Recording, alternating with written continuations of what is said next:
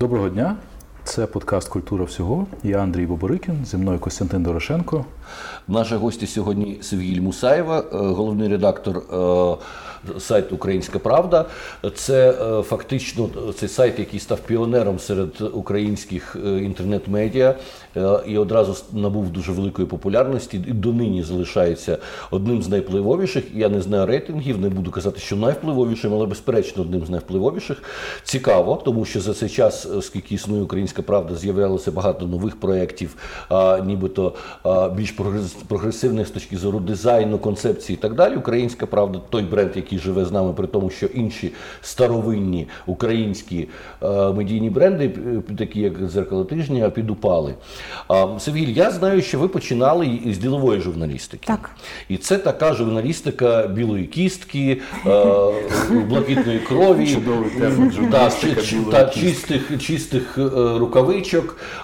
Ділова журналістика у нас вона. Форбс. Так, Форбс, тоді ще існував комерсант Україна. Це була певна школа, це була певна позиція. І ділові журналісти трошки відсторонено дивилися на журналістів політичних, вважаючи їх в тої чи іншої мірі заангажованими, вважаючи політичну журналістику е, е, тою чи іншою мірою брудною. А ділова журналістика, все-таки це була така позиція е, більш холодно аристократична. Українська правда політичний в першу чергу ресурс. І от як взагалі відбулося, відбувся цей ваш перехід з ділової журналістики в політичну, яка дійсно в Україні визиває завжди дуже багато питань. Ну, перед тим як стався цей шифт, стався ще шифт е, з людини, яка цікавилася виключно бізнесовими питаннями видобуток, ну M&A, умовно кажучи. Ну так, і не просто цікавилися. І всім, а потім... Треба згадати, що ви мали кілька нагород призвання. Це спеціальна так. професійна нагорода серед журналістів, і саме за свою галузь ви неодноразово цю нагороду отримали. Так, а потім мені стало цікаво антикорупційні розслідування. Це сталося якраз 2013 року. Я е, з одного боку. Е, не люблю згадувати цю історію, але я її деякий, ну можна сказати, що її зручник, коли сталася історія з Курченком. І, в принципі, в мене бажання було розказати просто ну, про нового гравця на ринку нафти і газу. А у підсумку я вплуталася в таку історію на 360 мільйонів євро, коли він прийшов і купив Форбс Україна. І я просто відчула, що таке несправедливість на собі. І мені стало цікаво саме антикорупційні розслідування. Отже, ви думаєте, що це певним чином пов'язано те, що ви в Форбсі захотіли дізнатися, хто такий пан Курченко, і те, що він зрештою вирішив просто купити цей журнал. Він купив медіахолдинг. Він, він купив медіахолдинг, ну, і цьому передувало, звичайно. Дуже багато речей, про які навіть не хочеться згадувати, і в тому числі про це не хочу згадувати.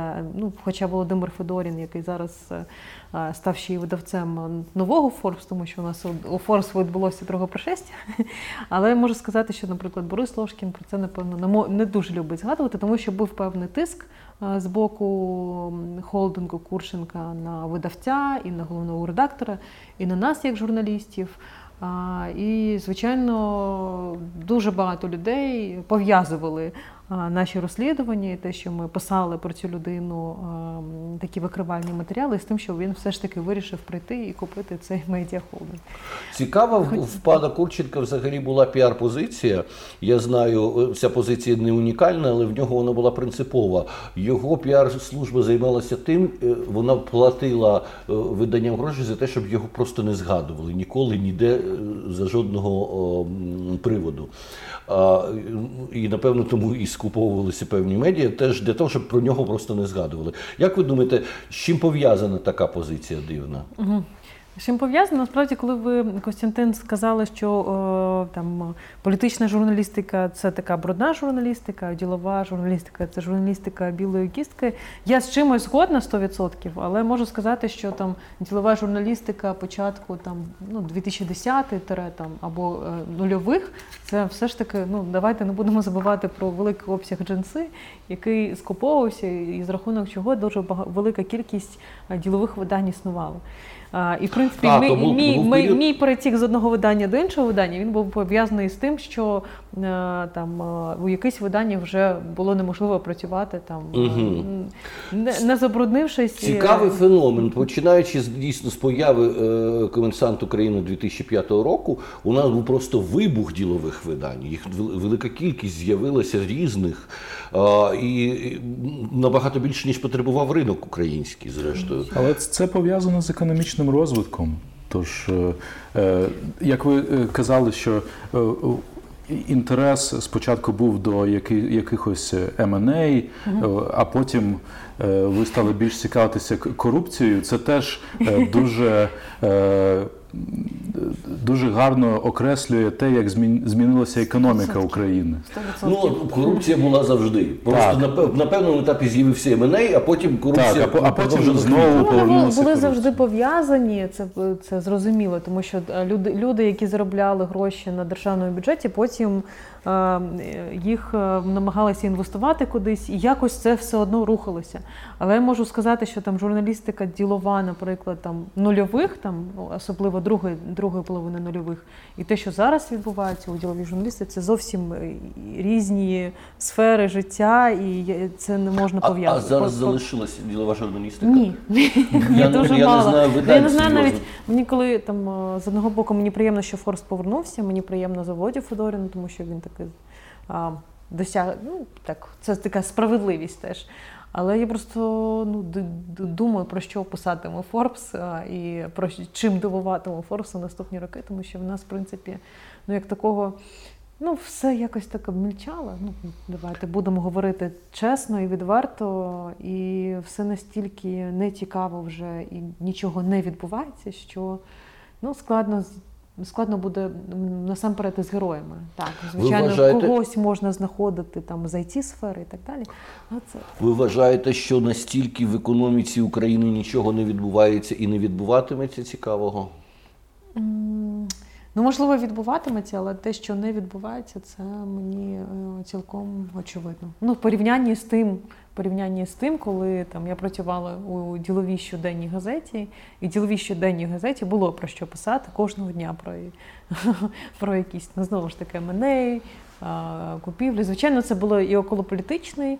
А, і вплив олігархів був, був ну, він досі залишається великим, про це ми думаю, обов'язково поговоримо. А, але на той час, е, звичайно, ну і про олігархів ми писали більше.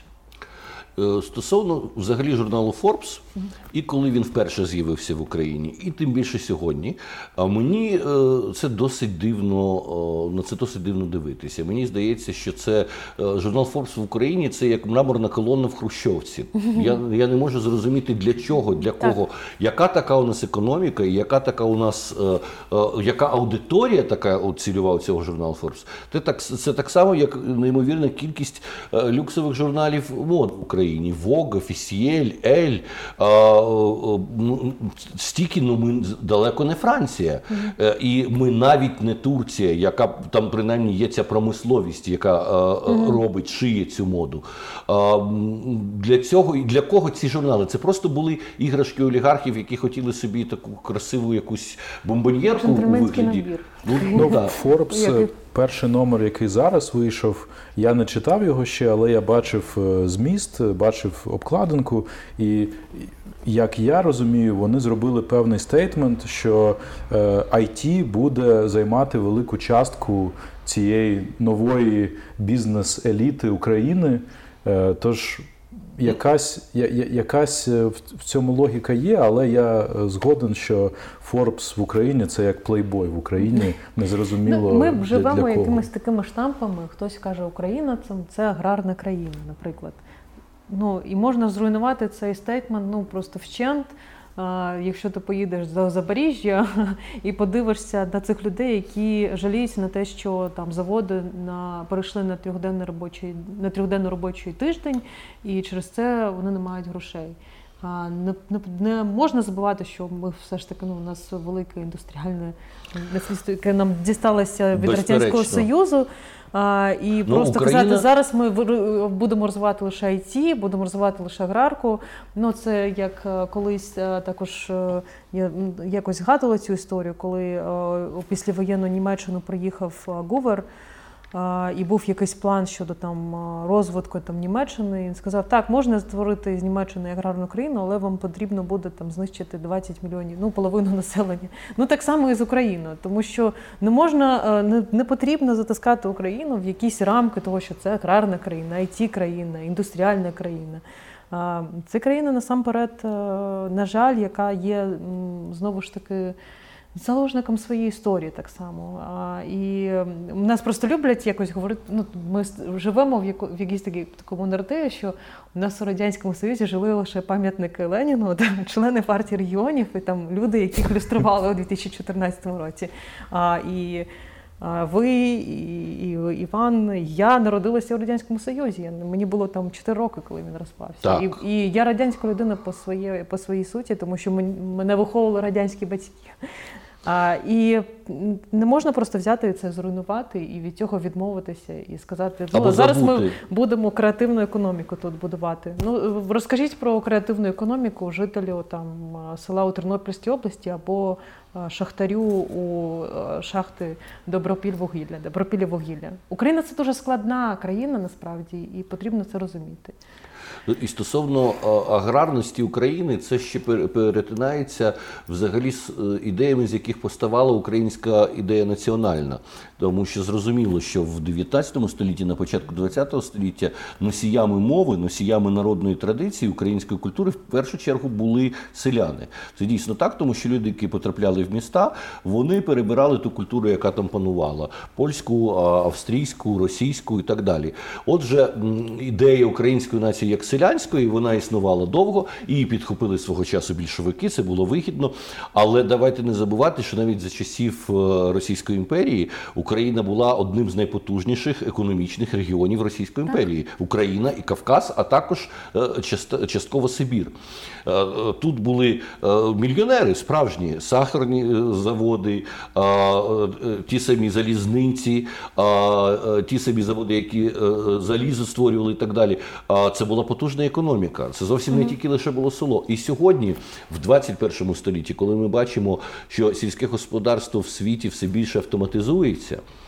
Спочатку з'явився трактор, і це був неймовірний переворот в сільському господарстві. Вже не треба було цілою родиною стояти на стояти е, раком на полі. Їздив один трактор.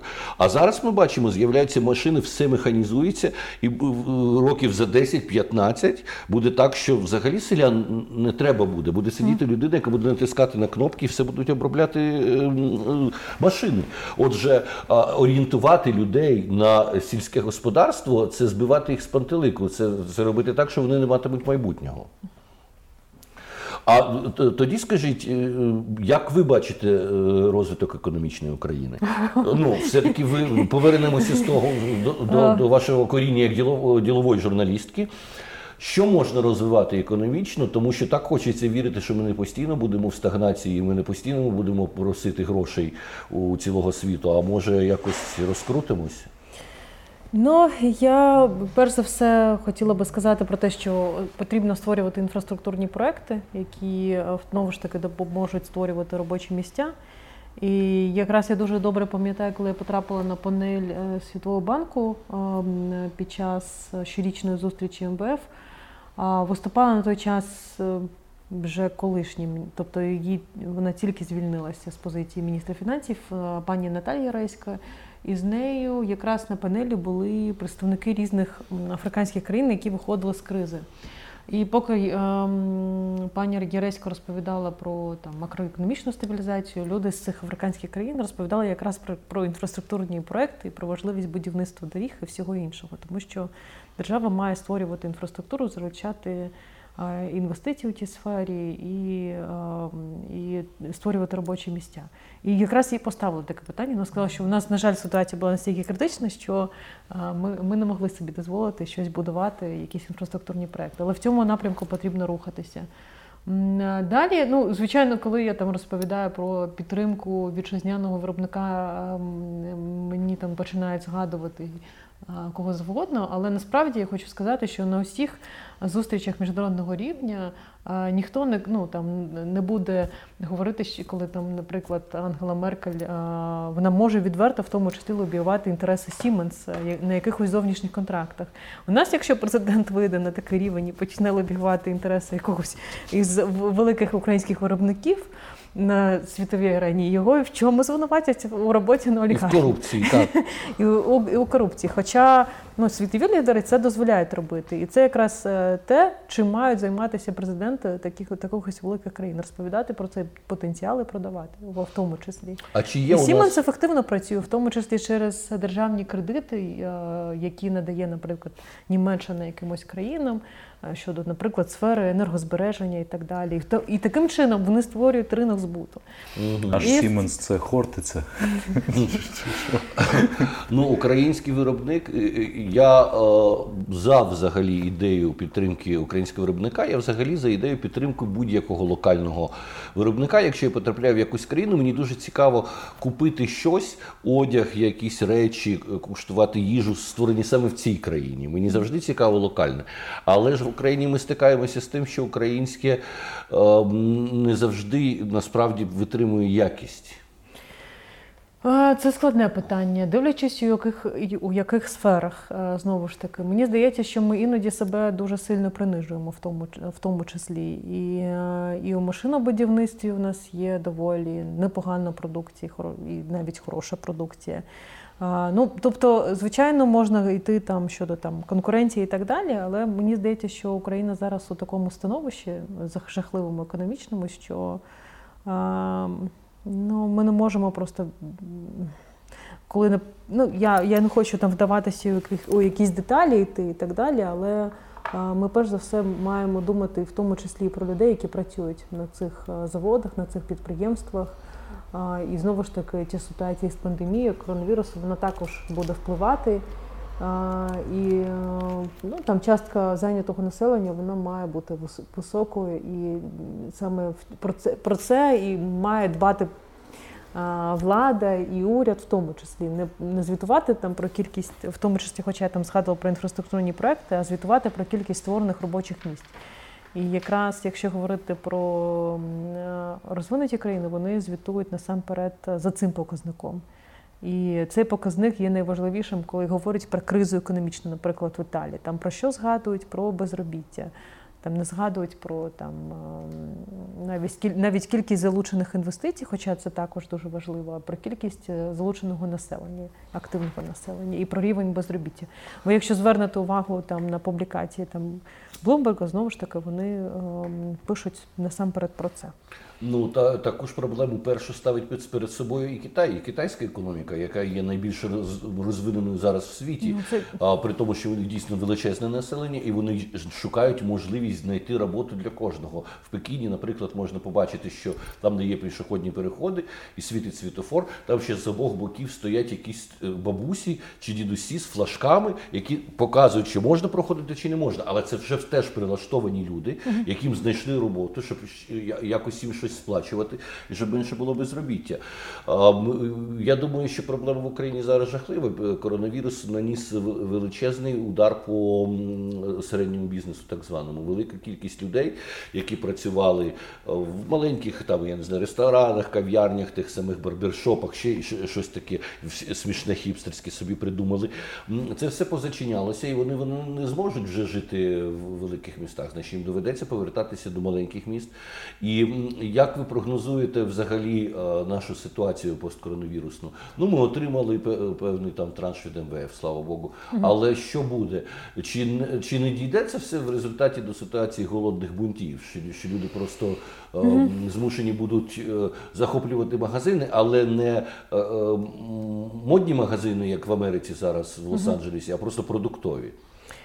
Ви знаєте, коли це тільки починалося, я якраз е, думала про те, що там десь у травні можливо будуть голодні бунти, люди будуть нищити, якась займатися мародерством. І Коли ти бачиш, як бачиш, як займаються мародерством у Сполучених Штатах, а в нас тфу-тфу-тфу, можна сказати, що все пройшло якось більш-менш.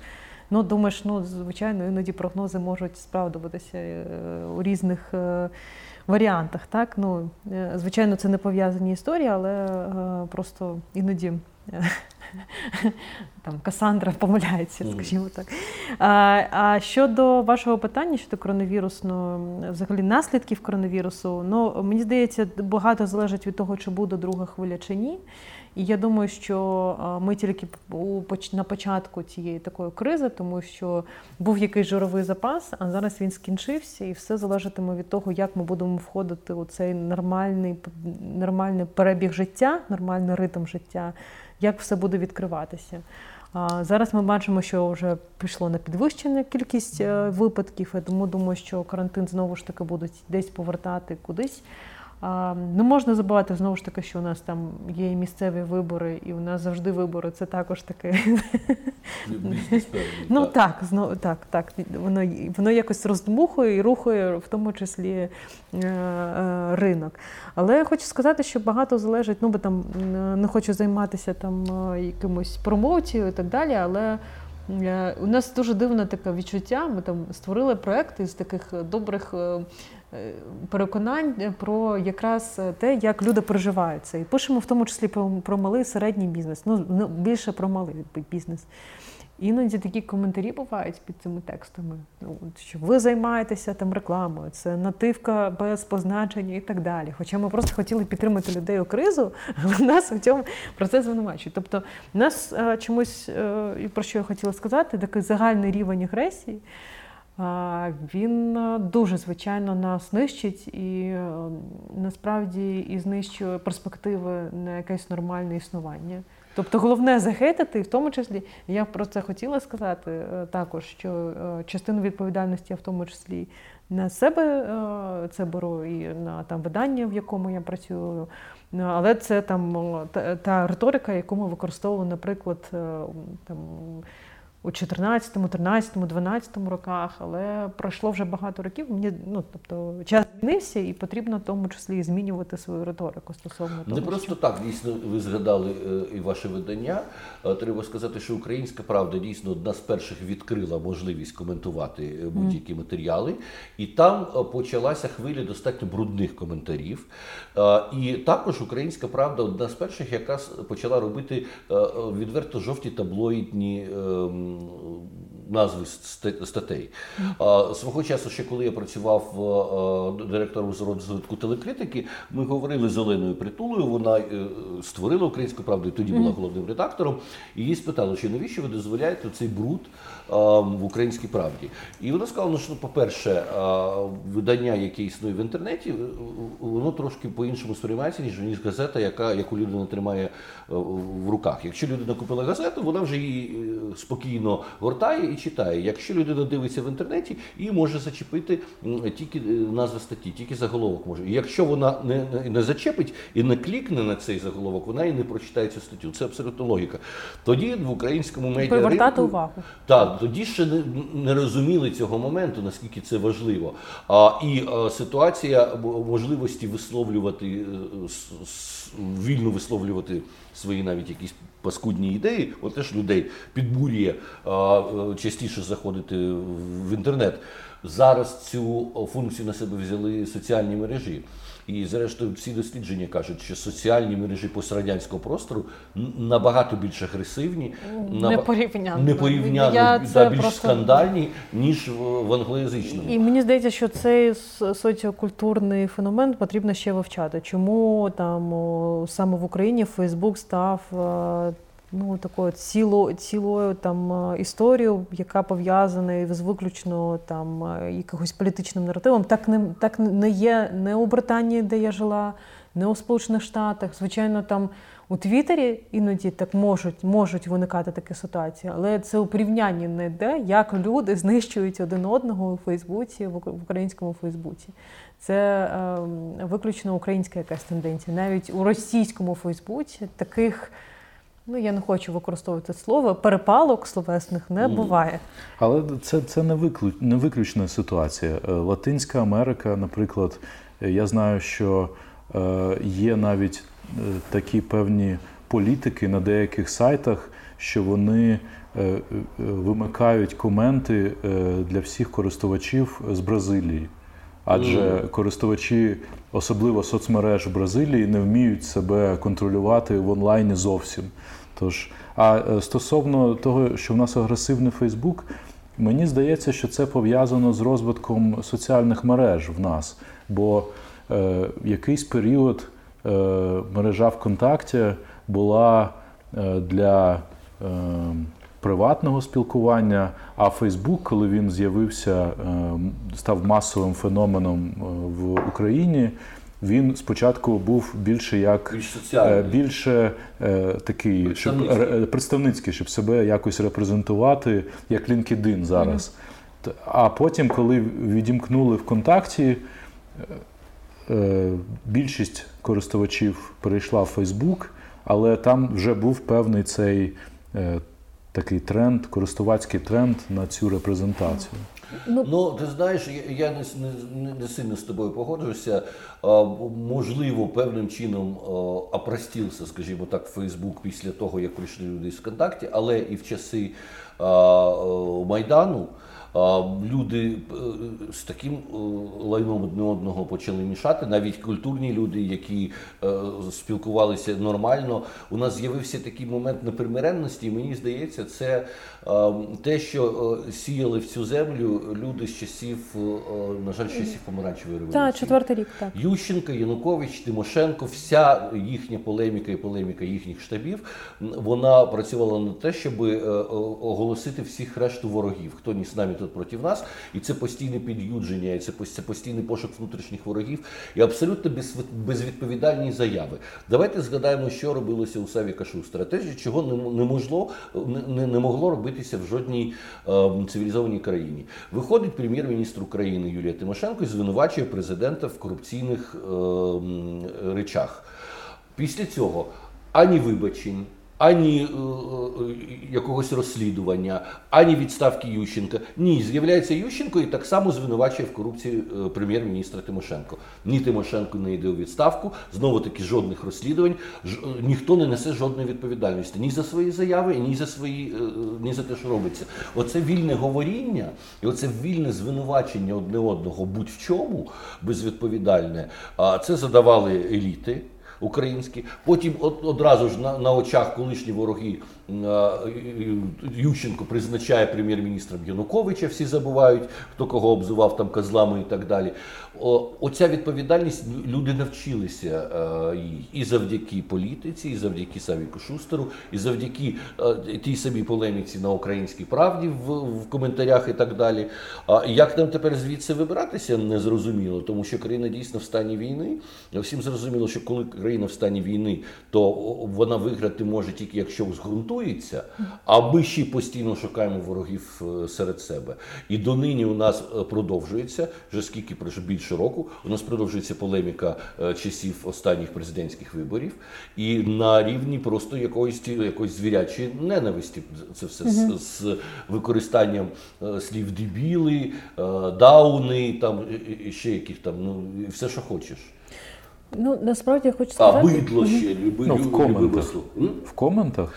Чи в дописах в Фейсбуці. Постійно в дописах в Фейсбуці хтось кого обзиває бидлом, дебілами і так далі, просто через іншу політичну позицію. Це ну, неповага до, до самих себе, це не відчуття себе громадянами єдиної країни.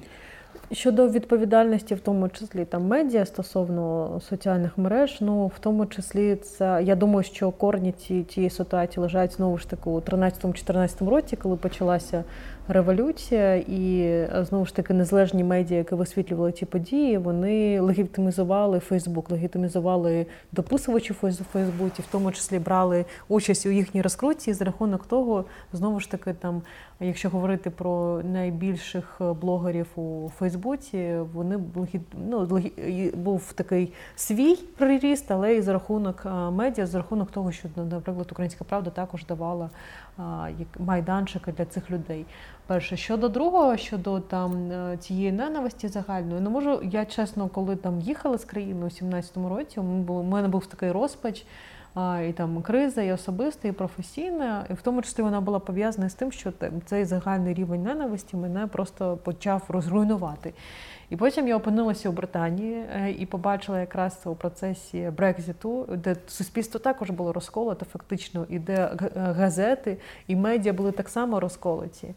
А, І там, а, і, і як там, наприклад, зрозуміти там перші полоси The Guardian, які виступають, звичайно, проти, а знову ж таки там перші полоси The Sun, ну, і, і там інших таблоїдів, які все це підтримують і говорять, що нарешті нам повернеться там могутність імперії і так далі.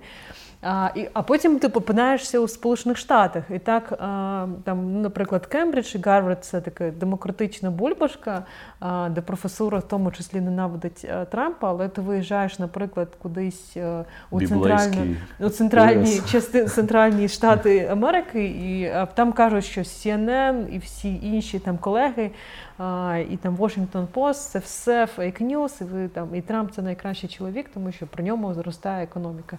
І суспільство так само поляризовано стосовно різних речей, які раніше його об'єднували. Тобто, ця ну мені здається, ця поляризація, балканізація, ці ці. Поняття вони зараз актуальні не тільки для України. Я думаю, що знову ж таки е, соціальні мережі до цього руку доклали. Я дуже ненавиджу насправді соціальні мережі, Фейсбук український в тому числі.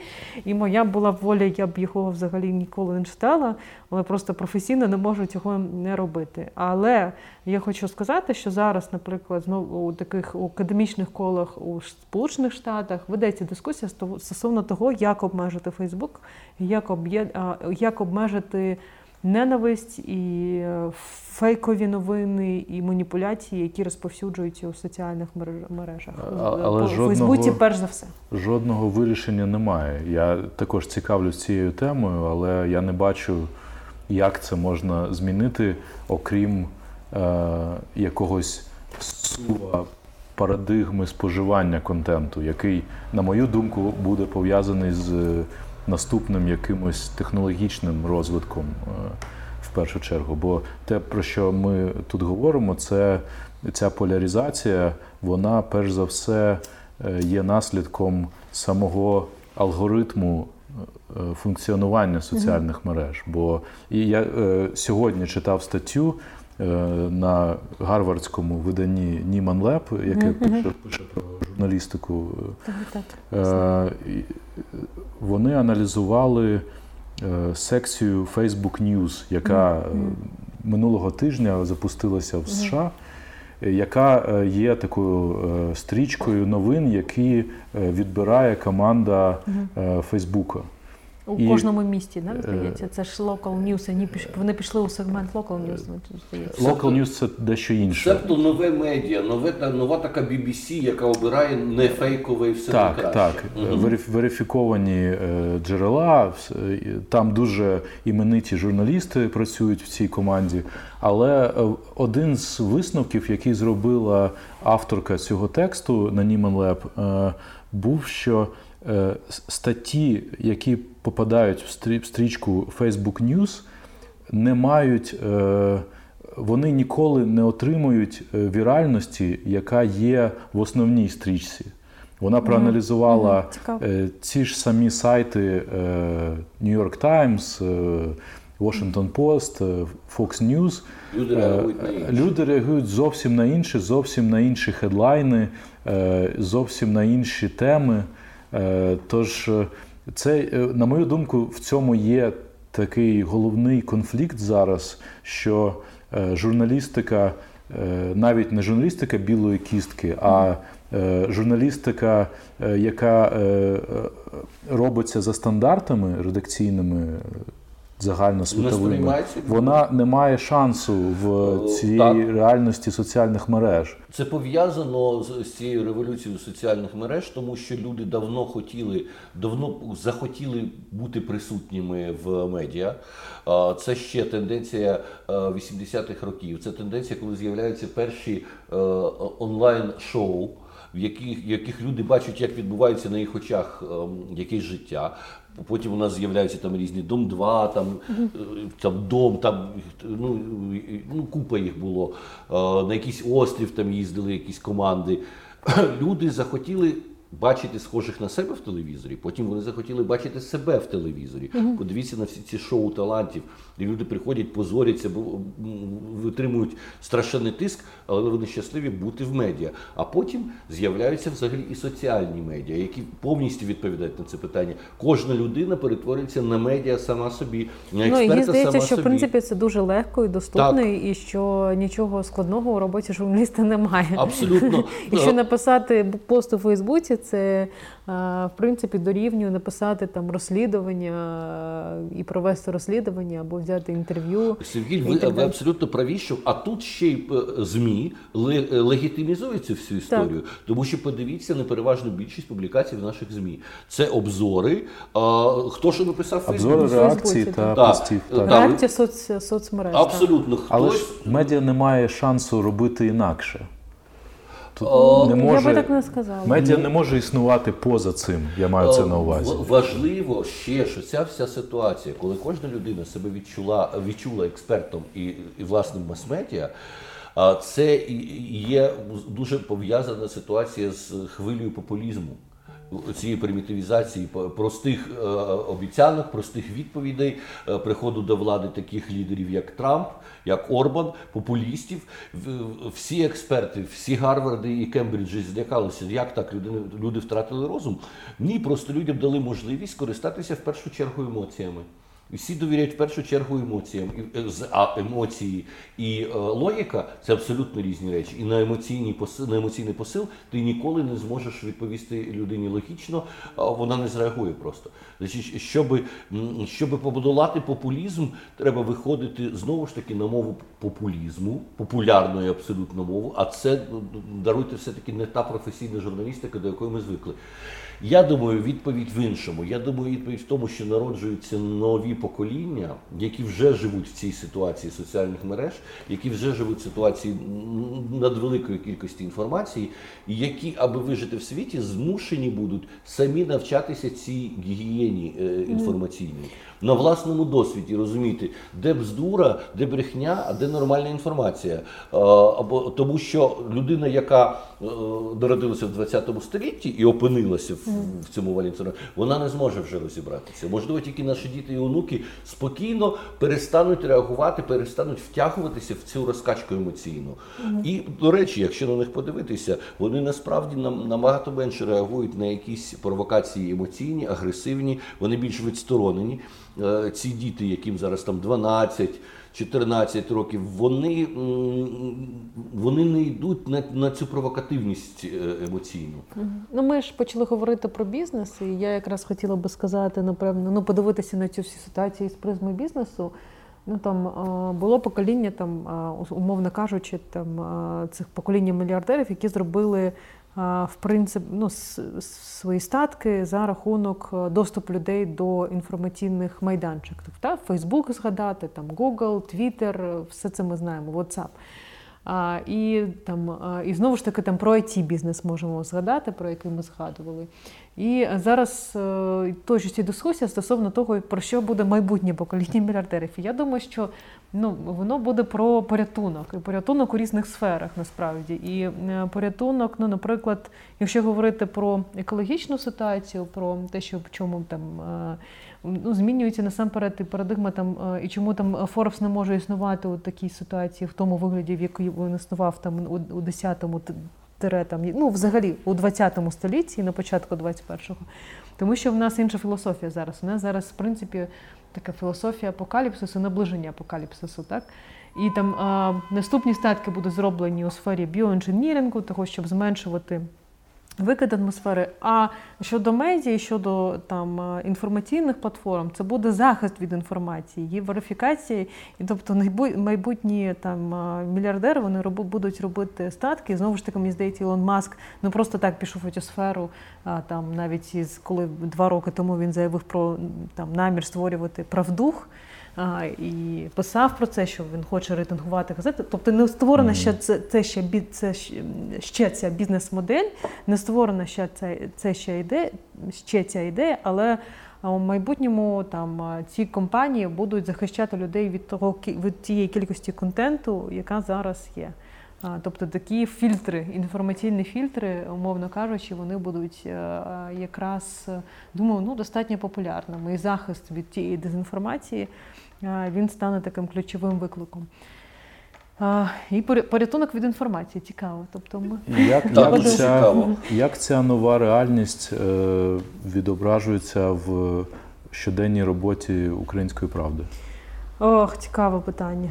Ну, по-перше, дуже складно зараз е, існувати у цій, у цій новій, новій, новій такій інформаційній какофонії, по-перше, так?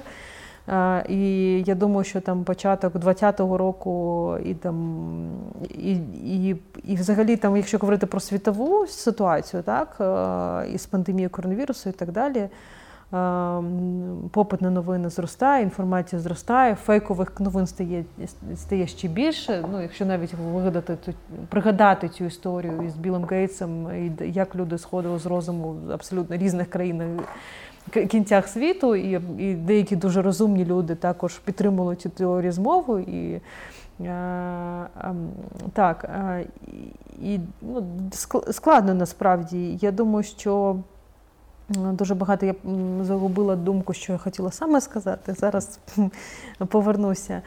Е, Насправді. Як, як у українській правді працюється в цій ситуації? Мені здається, що українська правда вона має шанс е, далі розвиватися та зростати, бо це вже е, така собі інституція, як е, Ну, інституція зі своїми принципами і правилами, які, звичайно, в тому числі змінюються під впливом тієї всієї ситуації, але ми себе намагаємося тримати у рамках, і через це також достатньо часто отримуємо таке порці, таку порцію критики насправді, тому що ем, ну, зараз же ж е, ти хочеш просто.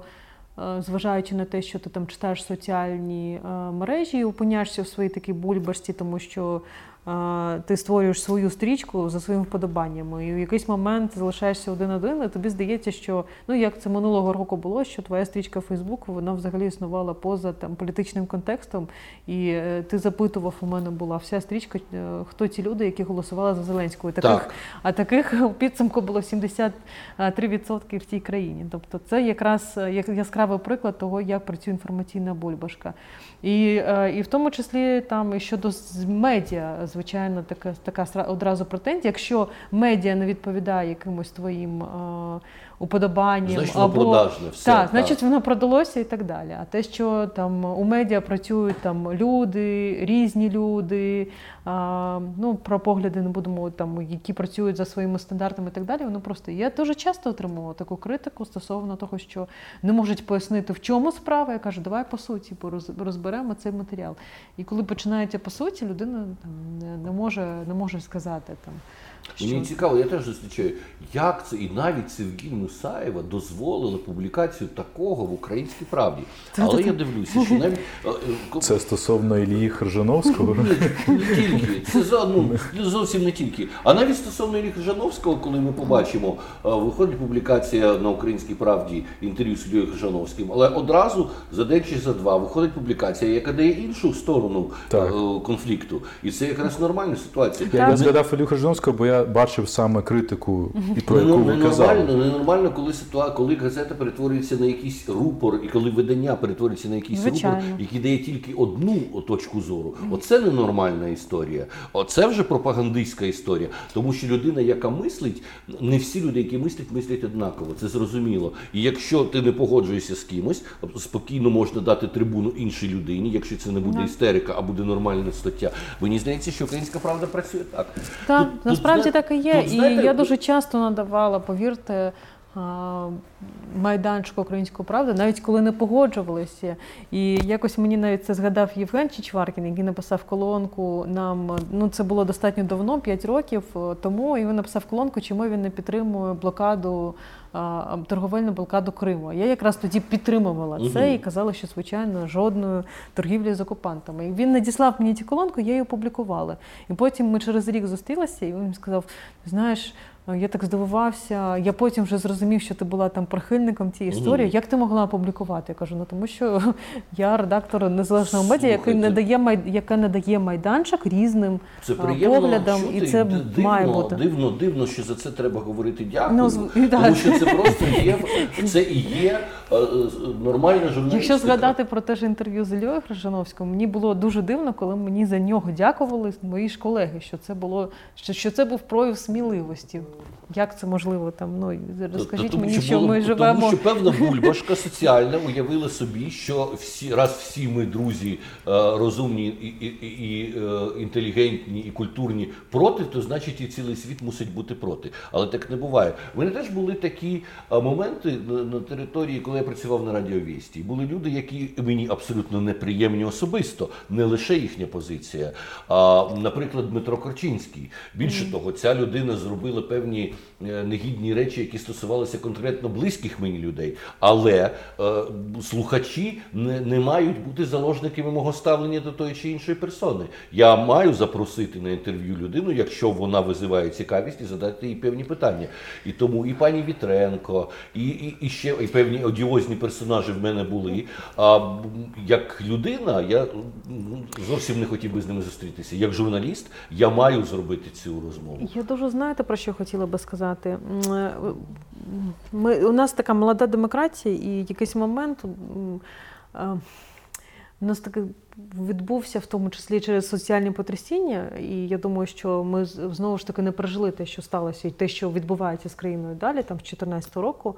У нас таки вийшов гібрид там журналістики, активізму, і повернутися назад до е, якоїсь холодної голови дуже дуже складно іноді буває. Тому що я розумію дуже великою кількістю людей. Там у мене також друг загинув на війні. е, я втратила Крим. Я це чудово розумію. Я сама виходила на якісь мітинги. Але я потім зрозуміла, що я не можу цього робити, тому що робота журналіста вона про зовсім інше. Я відмовилася від цього. Я переросла цю, е, цю сходинку. Так я її перешагнула і сказала, що я не, не можу займати позицію і виступати за щось таке, і в тому знову ж таки звертатися до, своїх підписників у Фейсбуці, хоча і раніше це робила. Зараз я цього не роблю. А, і, а, ну, і активізм він е, досі присутній. Чомусь люди вважають, що ти маєш там займати позицію або висловлювати її. І це стосується дуже великої кількості людей. В тому числі зараз активісти, в тому числі тиснуть на, на медіа із тим, що ви маєте займати позицію. Там вони плутають журналістику із активізмом. І Журналістика це, це інформування, безперечно. А, але е, от, Ну, от це про пошук істини. Мені Про- дуже сподобалася Мгм. взагалі концепція там е, медіа, яку е, Ліпман свого часу, так як один із засновників взагалі теорії суспільної думки, він писав, що там новина це сигналізація про події. А ось там пошук істини це там спільне завдання, там суспільства і медіа, і медіа в цьому має там. А як, як можна там віднайти пошук істини? Якщо там ми будемо зараз займатися тавруванням людей і просто вішати ярлики через те, що там одне інформаційне повідомлення, і не, не намагатися розібратися у ситуації, просто повісили ярлик, і на медіа повісили ярлик. А ситуація набагато набагато складніше. Це І- як зараз відбувається історія з цілим гвалтом в українському Фейсбуці про те, що Україна нібито робить спеціальний угорський район на Закарпатті, Да. що Кулєба спеціально літав. З чого це взагалі виходить? Мені цікаво, звідки пішла інформація. На Радіо Свобода український публіцист, письменник Андрій Любка пише статтю, що є така підозра, що літав туди, значить, е, наш міністр закордонних справ, і напевно це ж буде створено у спеціальний угорський район. А це жахливо, тому що це ем, він коли-небудь відійде Угорщині, це сепаратизм. Жодних доказів, жодної цитати, жодного офіційного документу. Просто там фотографія міністра Кулєби в Угорщині. Людина викладає свою якусь візію. Я так думаю. Безперечно, так художник так бачить, письменник так думає, але весь загал людей розумних чомусь на це реагує. Не як на колонку письменника, а як так. на доконаний на, факт. на колонку абсолютно. інтелектуала, Так, на колонку людини, І яку шанують. починається хвиля істерика, але да- даруйте, давайте дочекаємося офіційної інформації від пана Кулєби. Давайте спросимо, попросимо продемонструвати нам підписані документи. Із цих документів будемо робити висновки, тому що при всій повазі до Андрія Любка він письменник, він не був присутній на переговорах, він не є політичний аналітик. Але що робиться з іншими людьми, які зовсім втратили критичне ставлення до, до подій? Я, я взагалі вважаю, що цей вплив активізму на медіа, на журналістику, він дуже страшний та. Е, це, це е, е, ситуація не лише в Україні. Е, я пам'ятаю, як в 2014 році з'явилося видання Vox.com в Америці, і е, е, в них було два таких великих е, як посила. Е, Журналістика, пояснювальна журналістика та суб'єктивна журналістика. І це був такий, я пам'ятаю, виключні речі. Е, Ну, так, але е, головред цього видання Езра Клайн він тоді дуже промотував цю суб'єктивну журналістику. е, У нас Блогер як журналістика мнєній, у нас так любили називати. Так. Ну, у нас взагалі тільки журналістика. Але зараз е, я бачу е, цих активістів, які вважають себе журналістами, а е, дуже часто це е, тільки активісти. І е, для них е, цілком можливий знак рівняння між активізмом і журналістикою, і тому вони постійно вимагають тому- від всіх позицій. І тому письменник перетворюється на експерта з міжнародних справ чомусь в одну секунду в їхніх очах. Стосовно української правди, до речі, тут е, треба прослідити трошки історію. Українська правда була дійсно жо- жорстко позиційним виданням е, за режиму Кучми, який е, переслідував свободу слова. Були проблеми зі свободою слова за Кучми. Дійсно, е, люди боялися. Е, б- Я там працював в одному журналі, боялися дуже дивних речей. Я брав інтерв'ю в одного бізнесмена, і він сказав: слухайте, ви тільки мені пообіцяйте, що в вашому журналі не буде інтерв'ю з Тимошенко. Бо якщо буде інтерв'ю з Юлією Тимошенко, у мене будуть великі неприємності. Може, ця людина була параноїк, а може і дійсно тиск був настільки сильний. Я не знаю внутрішніх ситуацій, але я знаю прекрасно, що дійсно того часу українська правда для всіх була ем, оцим голосом свободи. Це був як для радянського союзу, ем, ці ворожі голоси, так звані, які через Так, так, глушилки передавали інформацію, яку ніхто більше не смів передавати.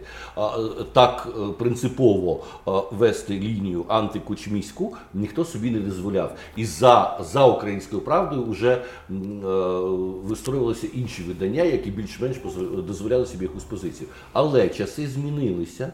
Зараз не часи кучми, безперечно змінилася і українська правда. Вона мінялася з, з нашим е, суспільством.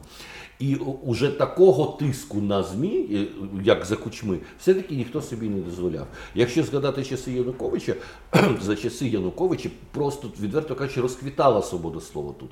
На у того ж самого, самого Савіка Шустера могли говорити про Януковича все, що завгодно. Згадайте суперечки в прямому ефірі Мустафи Наєма, який тоді працював в українській правді, і того самого е, президента Януковича. А, а, отже, змінюються часи. А до української правди все залишається оцей за звичкою Запит, запит, на боротьбу, е, якусь обов'язкову боротьбу.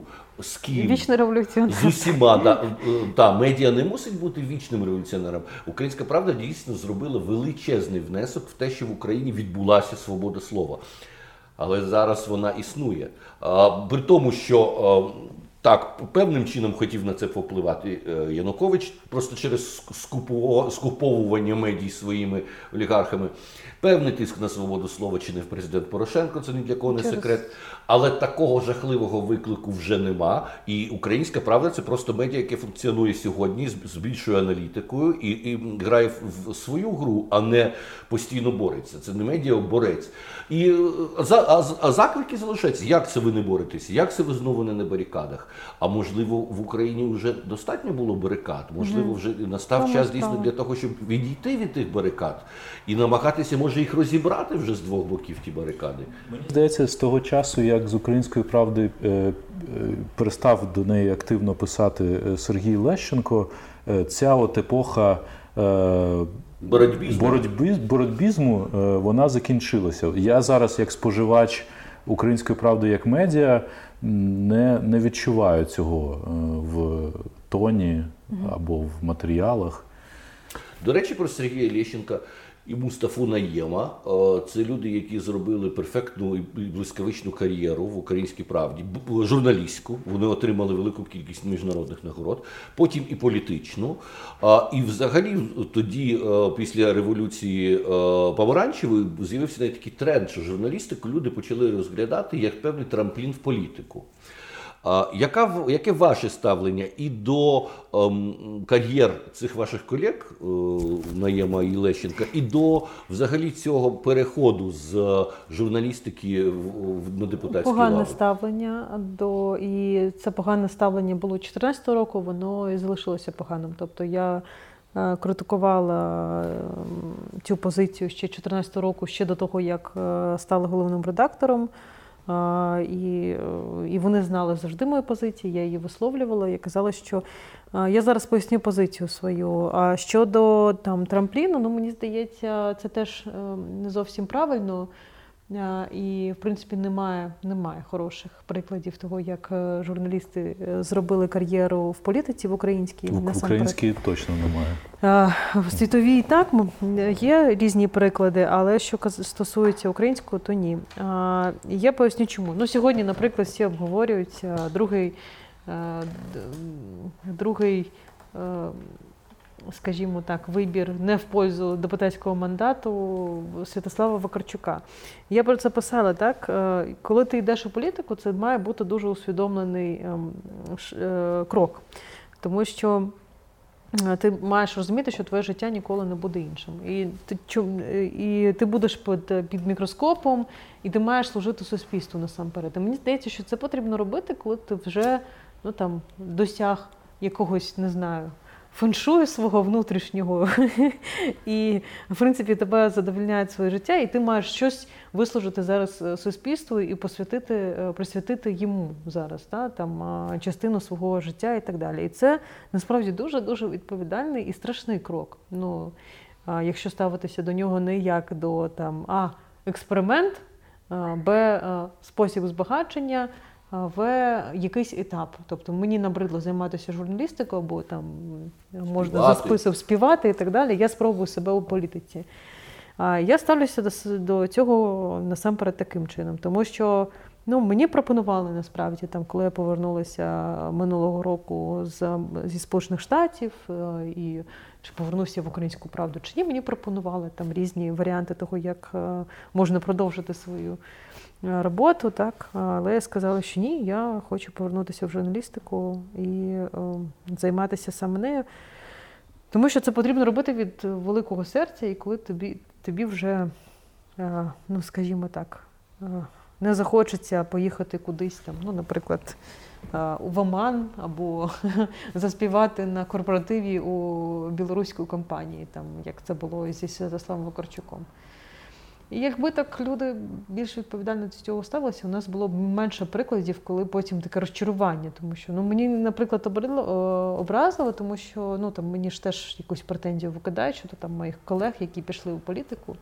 І насамперед це і ну, таке розчарування дуже велике. І, а українське суспільство вже настільки розчаровано, е, і, і мене насправді це найбільше лякає, що це до чого доведе це, це розпач і це розчарування, постійне розчарування. Тому що в четвертому році було розчарування, потім у 14-му році було розчарування. Зараз розчарування у 19-му році, ну тому що ну був електоральний майдан. Насправді так. Ну якщо говорити, Так. то Ці вибори можна назвати електоральним майданом. Було дуже багато сподівань, і від себе скажу, що я дуже розчарований, тому що та ситуація, яка відбувалася в галузі культури, е, ті заяви, які робив пан, пан міністр Бородянський, мені здалося, нарешті людина підійшла не з позиції якоїсь духовності незрозумілої, як у нас був комітет з культури і духовності. А нарешті прийшов менеджер, який розуміє, що таке е, е, культура як е, частина економіки, як індустрія. Звучали дуже хороші ідеї про проекти магніти, про проекти, які би робили гарний імідж міжнародної Україні.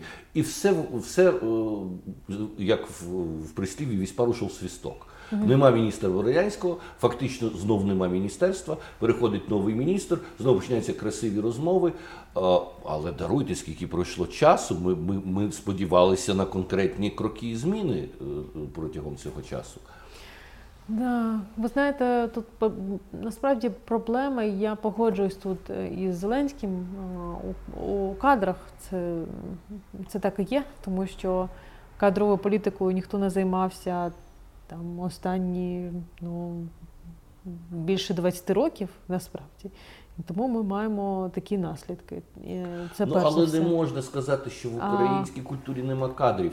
Мені здається, тут ще питання, що кожен президент шукає не тільки кадрів, а ще й моменту лояльності. От. Звичайно, а звичайно. А ну я не знаю, Костянтин, як ви, як е, ви підбираєте, наприклад, людей на роботу, але ну знову ж таки, там якась лояльність, вона там ну ти маєш маєш довіряти чи не, не, не маєш довіряти. Ось. Зеленський довіряє цим людям. Порошенко такими принципами користувався. Звичайно, це неправильно, але це людська природа, яку дуже е, важко насправді іноді буває вирізати або позбутися цієї, або там сказати ні. Я буду вчитися довіряти людям, і можливо цей міністр не є лояльним мені до кінця. Це не людина з мого оточення, але я йому довіряю.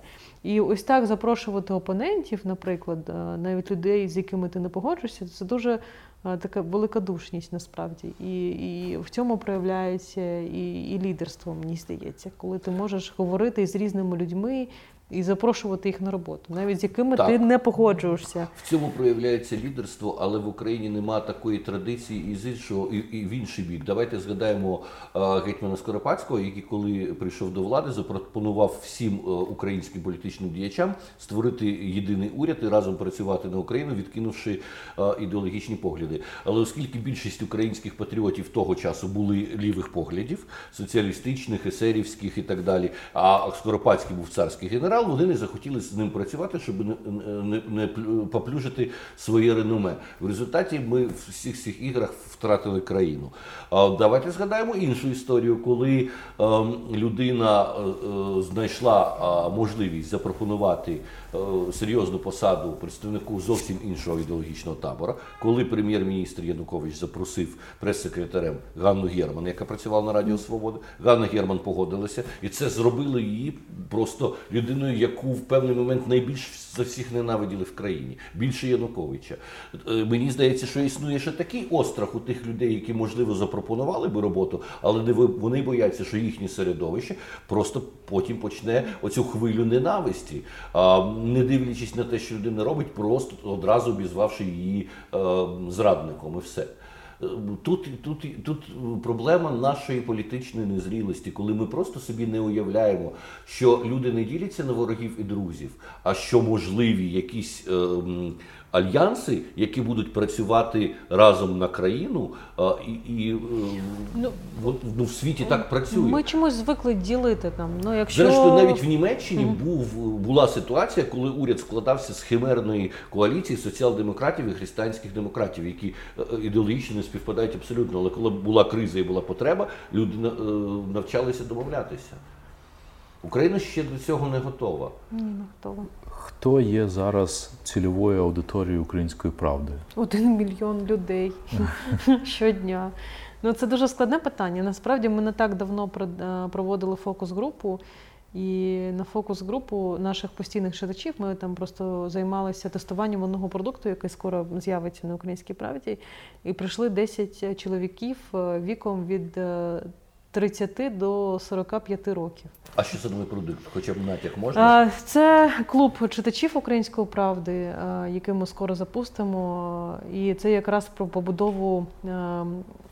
Ми багато говорили про те, що там читачі хочуть бути частиною медіа, хочуть якимось чином брати участь, так і ми будемо надавати цю можливість у межах розумного, і в тому числі займатися просвітництвом, тому що ну дуже великої кількості людей зараз багато. е, Ну, якихось стереотипів стосовно роботи журналістів, а ми в тому числі своїх читачів хочемо запрошувати до редакції, пояснювати, в чому, в чому полягає робота журналіста, і наскільки це складно буває. Тому що коли люди, навіть е, не, які не перетиналися раніше, починають розуміти, вони розум, вони, вони усвідомлюють, наскільки це складна і непроста, і е, стресова робота, е, і наскільки складно насправді буває там зібрати цю нещасну новину там на е, 400 знаків. А Для того для цього потрібно там десятьом людям написати вночі. І саме, саме про це. Саме про це. Питання безперечно, тема безперечно болюча, яку я мушу підняти. Е, Це тема Криму, крема тема кримських татар. Я свого часу відверто скажу, е, ні я, ні в моїй родині Крим нікого ніколи не любили, тому що для нас це був такий абсолютно е, зафіксований радянський союз. Крим був супер совковим насправді. І мої е, е, батьки вони їздили, мої родичі, вони їздили відпочивати в Гагри, в Палангу, в різні інші міста. Крим не був територією, яка була там для нашої родини важлива. Я для себе відкрив Крим достатньо пізно. Це було десь 2003 року, коли я потрапив в Бахчисарай е, через якісь проблеми Бахчисарайського монастиря з, які, з якоюсь канатною дорогою. І раптом я е, потрапив біля там поряд був кримсько-татарська кав'ярня. І я раптово для себе відкрив кримсько-татарську культуру і культуру тих людей, які повернулися на свою рідну землю. Абсолютно в неї закохався. І потім для мене Крим відкривався лише як кримсько-татарський. Я їздив постійно туди, в Бахчисарай, я спілкувався з фантастичним істориком Олексією Гайворонським, який є унікальним знавцем історії саме кримського хана і кримоцентричним істориком. Ми об'їздили всі старовинні е, місця. І, е, звісно, з'явилося дуже багато друзів саме серед кримських татар. Е, Коли ем, відбулася вся ця історія з Кримом, е, ми не вірили до останнього моменту, що російська е, е, дума піде на такий нахабний, просто безпрецедентний крок, щоб приєднати Крим до себе. Ще думали, що з Крима зроблять щось на кшталт там е, Осетії чи там Придністров'я, якусь дивну таку химерну країну, і це якось ну можна було би собі уявити. А коли Росія поглинула Крим. Мені достатньо емоційно важко згадувати цю історію. Нам подзвонила е, наша подруга, в якої ми постійно е, залишалися в Бахчисараї. І сказала річ для е, кримських татар і для мусульманської сім'ї дуже різку. Вона сказала, що я в цю ніч плакала так, як не плакала на похоронах своїх батьків. Тому що я побачила, що в нас знову забрали наше майбутнє. Це дуже серйозно навіть для мене. Я уявляю собі, як для вас і як для представників цього народу. Але питання моє в іншому. А, України забирають Крим. Одразу Україна видає е, закон, який визнає Крим територією кримсько-татарської е, автономії, визнає кримських татар е, корінним народом. У нас з'являється мода на все кримсько-татарське, е, з'являються е, кримські татари на різних територіях е, культури, мистецтва. Як це вам переживається, коли ви розумієте прекрасно, наскільки це запізно зроблено? Наскільки набагато років до цього треба було це все робити?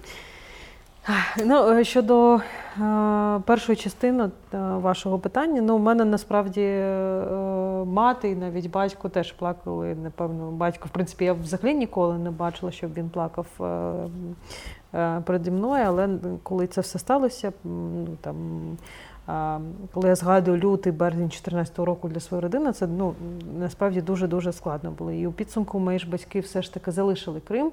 І це було дуже непростим рішенням. Тобто вони там вдруге у своєму житті повністю його змінили. Перше, коли приїхали з Узбекистану, коли були там приблизно в моєму віці зараз, а другий раз вже у дорослому віці, так ну тобто у 55, у 53 роки. Ну це дуже складно, це дуже стресово. Ну, і складно втрачати батьківщину. Звичайно, і вони досі там. Я кожного разу, коли приїжджаю, вони постійно цілодобово майже говорять зі своїми родичами з Криму. Тобто у нас з Кримом связь, ну тобто це вже так. У нас зараз зв'язок з Кримом. Ну тобто не заважає Сєва, у нас зараз зв'язок з Кримом, і це постійно. Тобто ця поповина вона є там між, між ними і Крим. А щодо того, чи пізно, чи не запізно зроблено, насправді я не можу сказати, що у мене, наприклад, родина колись чекала, що там держава Україна щось для них зробить. Ніколи такого не було. А, Звичайно, такі історії є. Мені насправді ну, неприємно, коли зараз на цих проблемах теж йде спекуляція, наприклад. Да, там, а, Є питання там територіальної національної автономії, яку там яке піднімав свого часу Порошенко і обіцяв, що це буде залізно зроблено у 16 році. Це питання піднімалося ще 2004-го за Ющенка. І тоді я пам'ятаю прекрасно, що кримські татари всі підтримали Ющенка. При тому вони були ем, їх переслідували за це в Криму. Там була ситуація дуже непроста. А мої друзі виходили на демонстрації в підтримку Ющенка. Вони голосували за Ющенка, при тому, що їх залякували. І тоді президент Ющенко приїхав на зустріч з кримськими татарами красиво себе повів і сказав, що ну, в принципі, знаєте, ну ну все, дякую вам, але я вам ніс не винен, скажімо так, грубо кажучи. А це певним чином була зрада, тому що вже за часів Ющенка, особливо коли він тільки прийшов до влади, він мав неймовірні повноваження, він дійсно міг щось зробити. Не було політичної волі. От а, Ніколи не було політичної волі, насправді. Це це, це, це, І я ні для кого не відкрию секрет, наприклад, що там у нульових, в тому числі там до СБУ у Криму писали там СБУ у Криму писали звіти на центральний апарат СБУ, що потрібно збільшити кількість працівників СБУ, тому що сепаратистські настрої кримських татар, ісламський фактор і так далі. І ці документи досі є. І насправді, коли там зараз, е, в тому числі наші юристи або там заступники міністрів е, закордонних справ чи юстиції починають розповідати, що ми будемо там в міжнародних судах доводити як Росія порушує права кримських татар. Мені хочеться їм сказати, ви розумієте, що зараз у Росії чудовий архів із того, угу. що ви робили з там за часів да. незалежних з доносів, і це все там на території окупованого Криму зараз пробуває. Але мені хочеться, звичайно, щоб ми вчилися на якихось своїх помилках. І цього не відбувається, на жаль. І цього року була така прикра ситуація. Я там її е, можу так трохи розказати коротко. Мене запросили до робочої групи президента щодо там виробки рішень щодо кримських татар. А я не прийшла на засідання цієї робочої групи. Чому я не прийшла? Тому що за два дні до того офіс президента відмовився підписати ну, дуже простий указ, який стосувався просто початку, ну навіть на легітимізації Меджлісу. Там в указі було зазначено декілька рядків, що президент Зеленський бере на себе відповідальність зустрічатися чотири рази на рік із представниками Меджлісу кримськотарського народу. І цей рік там і цей наказ е, розроблявся десь рік там е, іншими людьми, і мав бути підписаний і у підсумку в останній момент його. Не підписали через позицію там однієї людини, яка стала радником Офісу президента із кримського питання. Я маю на увазі Сергія Куніцина. А, І, звичайно, це образливо, і завернули вони це знову ж таки із е, ну, і із сепаратизмом, так. і сказали, що СБУ має перевірити цей наказ на сепаратизм, і щоб у нас тут не стався взагалі парад суверенітетів наступного дня. Ну, Тобто, тобто там після 2014 року, коли там весь народ фактично зараз є у дисидентах і політичними заручниками там у Криму, і там чинить опір там і дуже багато заарештованих. Ну не знаю. Просто ну не, неприємно, звичайно, але ставлення Сергія Куніцина до о, е, кримських татар відомо ще з тих часів, коли він був там прем'єром. Ем, е, Стосовно ем, Курултаю, е, стосовно межлісу кримсько-татарського народу, то тут давайте згадаємо, що певну, е, грубо кажучи, свиню підклав йому, підклала йому людина, яка вважається е, наслідником е, е, престолу ханського трону, принц Джізар Гірай, який живе в Лондоні, який приїхав на перший, на самий перший Курултай в Крим. І взагалі-то він людина, яка е, його більше за все світі е, цікавить балет. Він е, дружив з Адольфом Нурєєвим, він такий представник британської богеми. Ем, От, і пам'ятаю, що і кримські татари мені розповідали, коли до, нього приїхали, як до хана свого, він в Лондоні зустрів і подав їм чай з якимось канапею. Подумали, тю, що це за хан, де плов взагалі, де якісь де, де якісь уго, що це за, за, за печеньки. Ну, справа в іншому. А він вирішив, що він виступить перед своїм народом як нащадок ханів, і він сказав, що ми великий народ, ми мали імперію, ми мусимо її відродити, ми мусимо боротися за свою велику незалежну кримсько-татарську державу. Наговорив купу такої глупоти антиісторичної. А, і все, і поїхав собі в Лондон.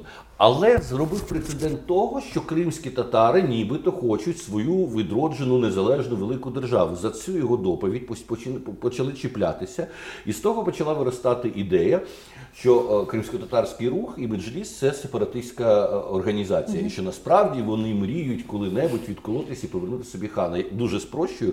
Але е, це при- приклад того, як одна недолуга публічна е, демонстрація може призвести до цілої купи е, дивних наслідків. Напевно, серед кримських татарів, як і серед будь-якого народу, є і люди, які хочуть своєї незалежної держави коли-небудь. Але це безперечно не є жодним мейнстрімом. І за всю історію незалежності в Україні кримські татари себе проявили як дивовижні патріоти України е, в Криму. І мені здається, треба виходити з фактів, а не з якихось е, фантастичних ідей. Це правда. Я думаю, що я думаю, що час покаже в тому числі, е, що жодних там проявів сепаратизму не буде. І насправді мені дуже прикро навіть це чути, коли там. Я, я ж теж спілкуюся з людьми з Криму, і іноді якісь речі замовляю. Там, особливо у нас ті куркулеві шапки, знаєте, дуже Мгм. популярні. І це такий універсальний подарунок від кримсько-татарської Роз- жінки. Розкішно, Ну, да. І я ось замовляю там. І, і кожного разу, коли я пишу, е, мені там ця дівчинка там каже. Сівгіль Ганум, а коли е, Крим повернеться там до України? Ну тобто, і вона завжди це питає з таким і з такою надією. Є якісь новини? Ви можете нас чимось втішити, щось, щось нам сказати таке приємне. Ну, Тобто їм досі досі, досі болить. Я не хочу там говорити про своїх родичів, щоб не наражати їх на небезпеку, але це насправді така велика травма. Просто уявіть, коли ти там тільки повернувся, тільки почав ставати на ноги. Я просто знаєте, мені ну я це знаю з історії своїх батьків. І, ну так ну я не можу сказати, що зруйноване життя. Ні, але так нормального, такого спокійного життя вони ніколи не бачили. Тому що, по-перше, вони перші там повернулися до Криму, там жили у Узбекистані, потім повернулися до Криму, почали все з, з нуля. Там у нас були корови свого часу. Ми тримали коров, тому що ну ніхто не міг знайти роботу. У мене мати із вищою освітою мила підлогу в аеропорту. Там ми будували свій будинок сім років, сім років. І я це пам'ятаю. Як мені було там 6-7, я допомагала батькам по якихось хат, хатнім справам, там, ну, в тому числі при будівництві. Тому, а потім е, там потрібно було нас вивчити. І тільки коли там все більш-менш стабілізувалося, вони нарешті зробили ремонт у своєму двоповерховому будинку, який вони будували там стільки. Ну, спочатку в'їхали, коробка, а потім ти ж ще будуєш. І ось там мама навіть розповідає, що вони тільки повісили плазму там красиво там у велику кімнату і дивилися на цій плазмі зелених чоловічків по російських телеканалах. І це, це таке, знаєте, для мене це важливо. Я б ніколи не була тим, ким є без, без 14-го року. Я, тому що я знаю, як це втратити все, і що там всі ці доми, вони реально мріяли просто там жити на своїй землі своєму домі. Але життя так фух, перекреслило все і, і нічого немає.